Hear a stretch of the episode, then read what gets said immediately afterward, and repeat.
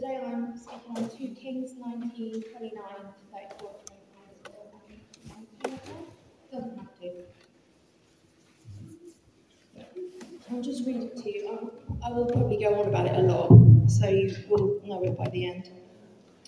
This year, you will eat what grows by itself, and the second year, what springs from that. But in the third year, sow and reap, plant vineyards and eat their fruit. Once more, a remnant of the kingdom of Judah will take root below and bear fruit above. For out of Jerusalem will come a remnant and out of Mount Zion a band of survivors. The zeal of the Lord Almighty will be accomplish this. Therefore, this is what the Lord says to the king of Assyria He will not enter this city or shoot an arrow here. He will not come before it with a shield or build a siege ramp against it.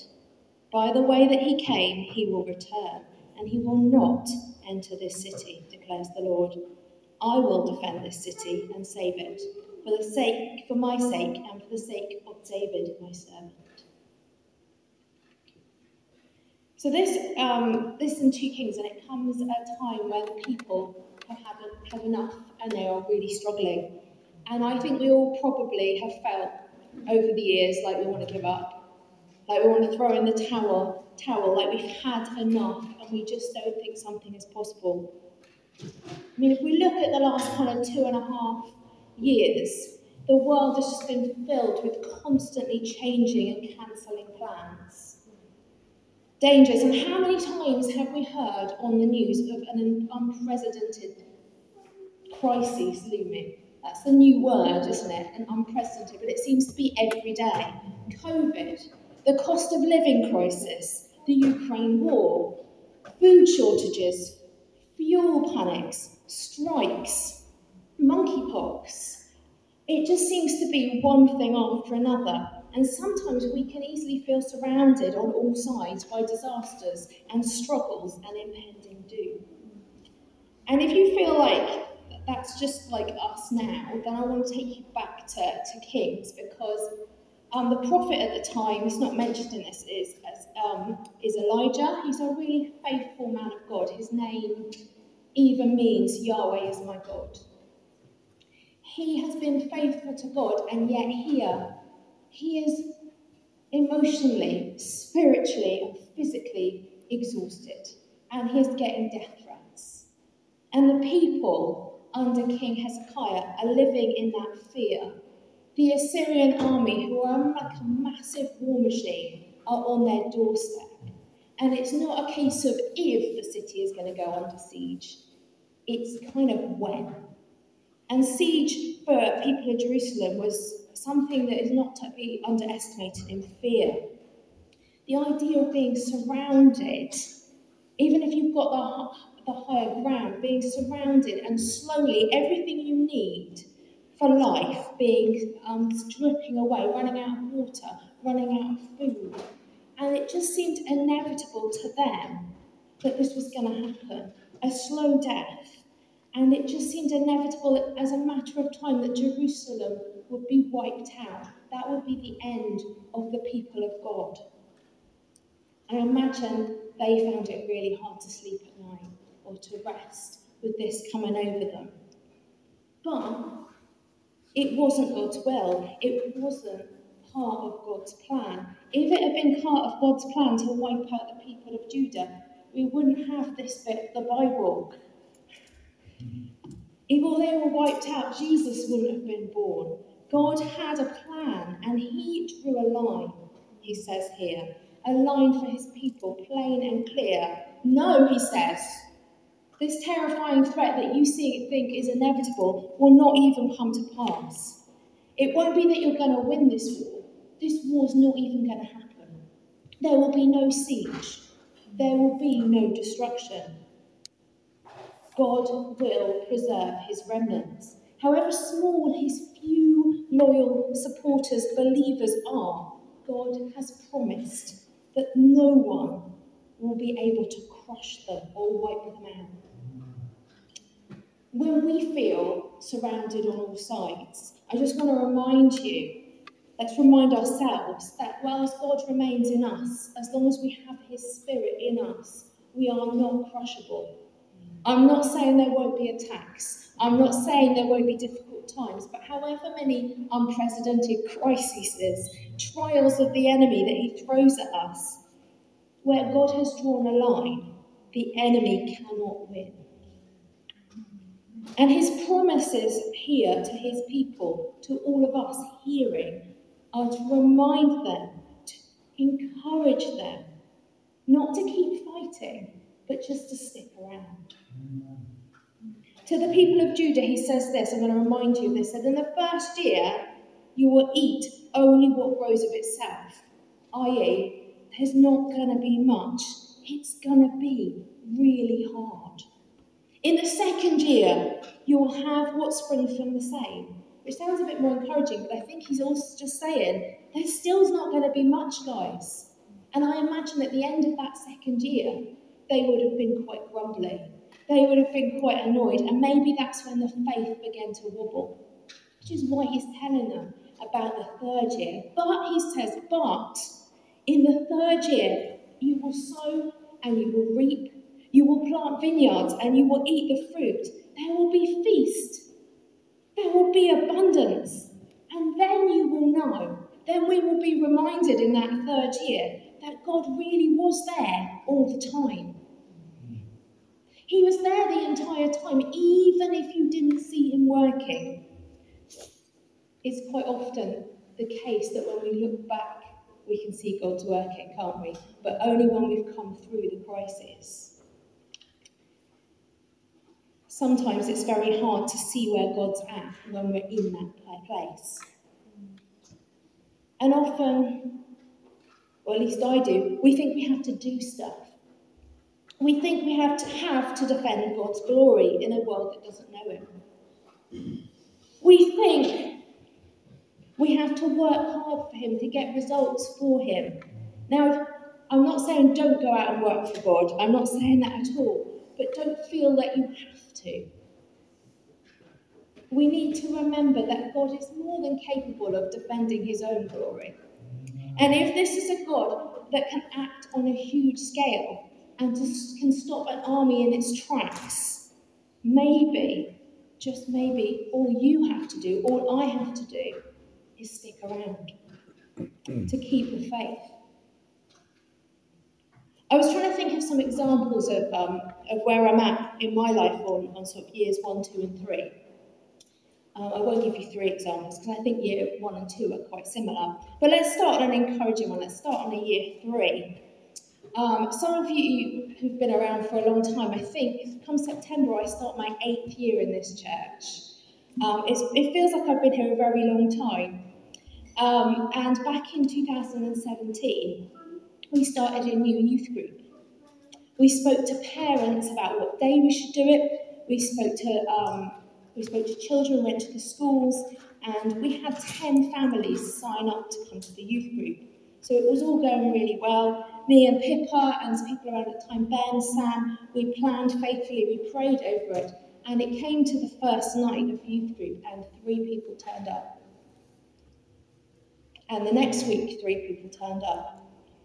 And we carried on, but it seemed like a lot of work for three people. And when I went to the youth worker meetings, you always get, and how many youth do you have? Three?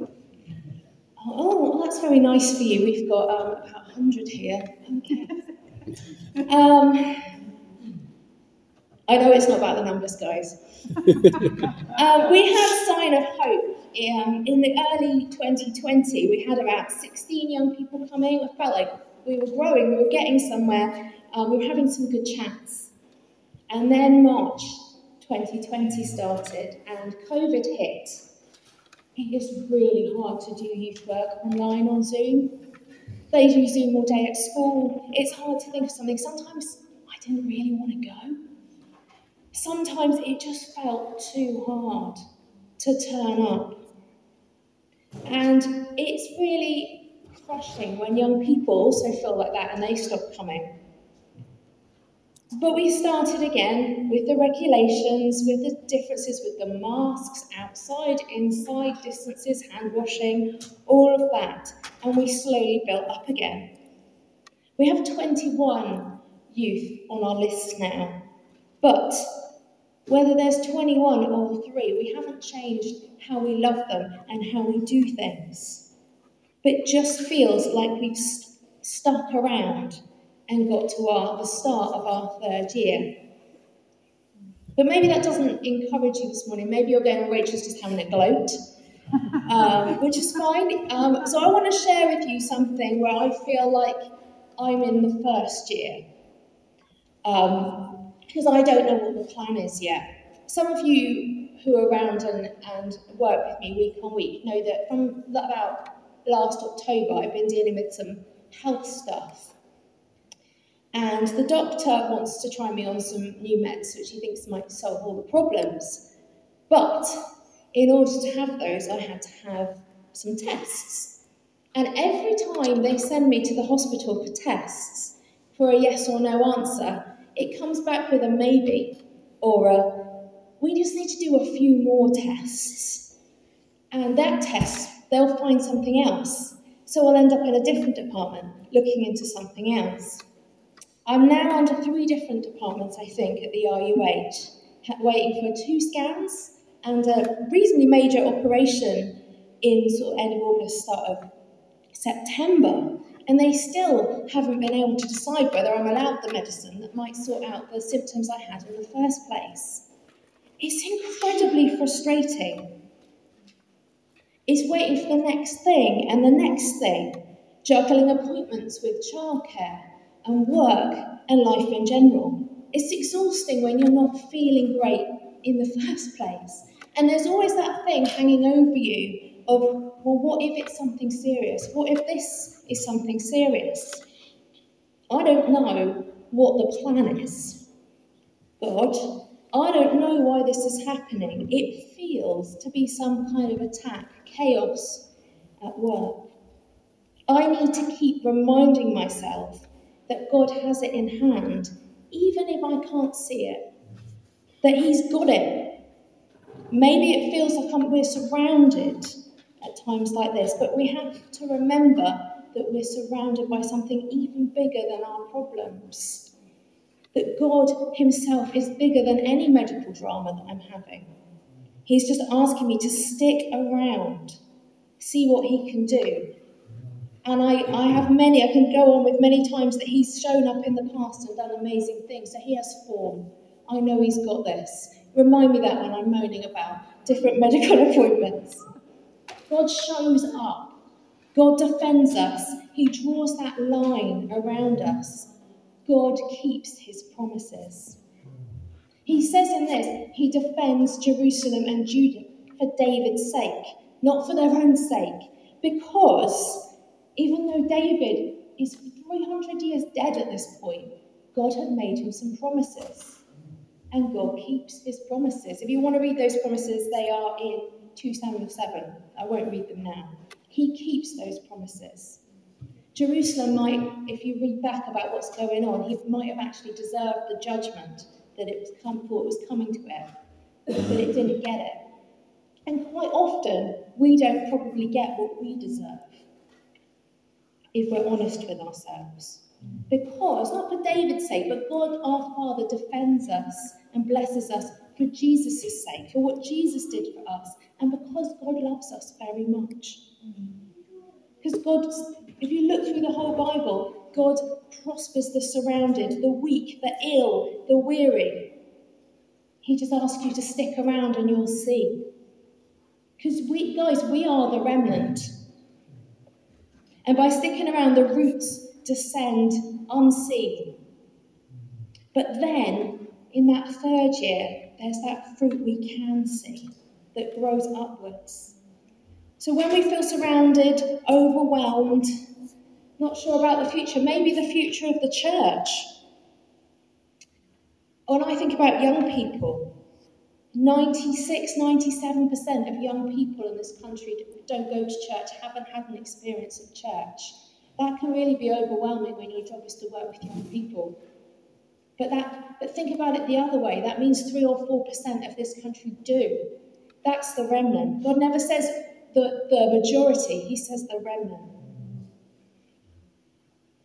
He says He will always protect His remnant. That's all of us. If you feel that you can't go on alone at any point, I just ask that you just don't. Actually, that you don't need to go it alone. Let God take you.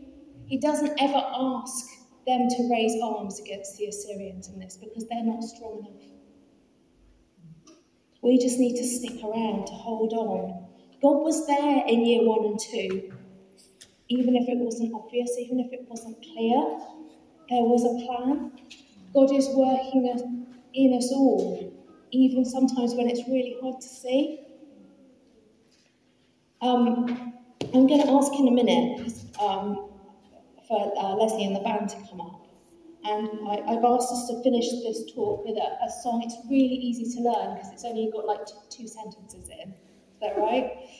Um, that we learned in Wildfires. And it just reminds us that God surrounds us and it, God is there to fight our battles for us. So if you don't take anything from this talk or you've fallen asleep because I'm going on and on, please listen to this song because it kind of sums up what I'm trying to say this morning. And if while we're singing you feel like you're in that year three place, then use it as a song to, um, to praise God. But if you feel that you're in a year one or two, this is a real prayer, a real battle song. And if you are feeling and you're in that year one or two place, then there are people here who will pray with you. Hmm. Because we, we are not doing this alone, we are a remnant together.